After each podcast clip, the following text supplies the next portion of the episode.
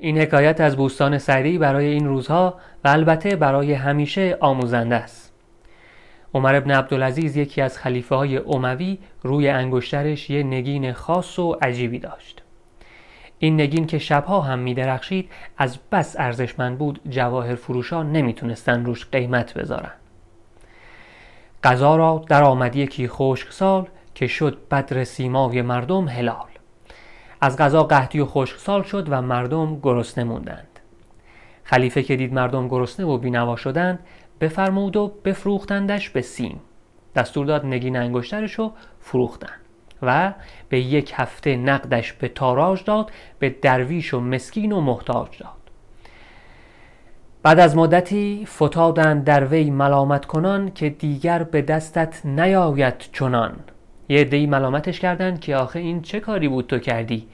یه همچون نگینی که فروختیش دیگه هیچ وقت گیرت نمیاد.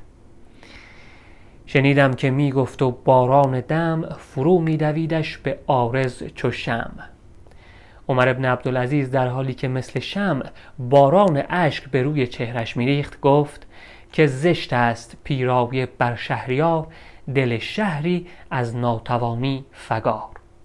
در حالی که یه شهر دارن از گرسنگی رنج می‌کشن پیرایه و زیورالات برای حاکم یا شهریار نه تنها زیبایی نداره بلکه زشت و ناپسنده.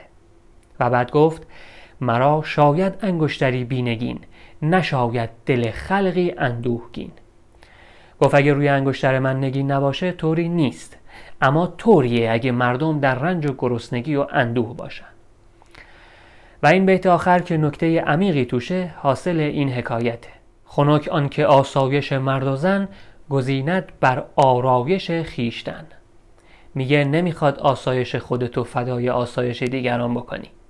فقط کافیه آرایش خودتو کنار بذاری تا کمک کنی دیگران هم در آسایش زندگی کنند مثل خلیفه این حکایت.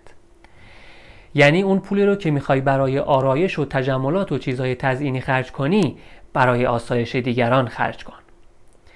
که در این صورت خوشا به حالت چون که تونستی یه انسان راستین باشی. و مطمئنا در طولانی مدت خودت هم به آسایش بیشتر و اصیلتری می‌رسی. من علی کیانی فلاورجانی هستم. هر شنبه یکی از حکایت های ادبی رو توی این کانال شکوفایی منتشر می‌کنم. این حکایت رو برای دیگران هم بفرستید تا مفهومش به همون کمک کنه از آرایش ها و پیرایه ها و تجملات دور بشیم و به آسایش همه مردم فکر کنیم.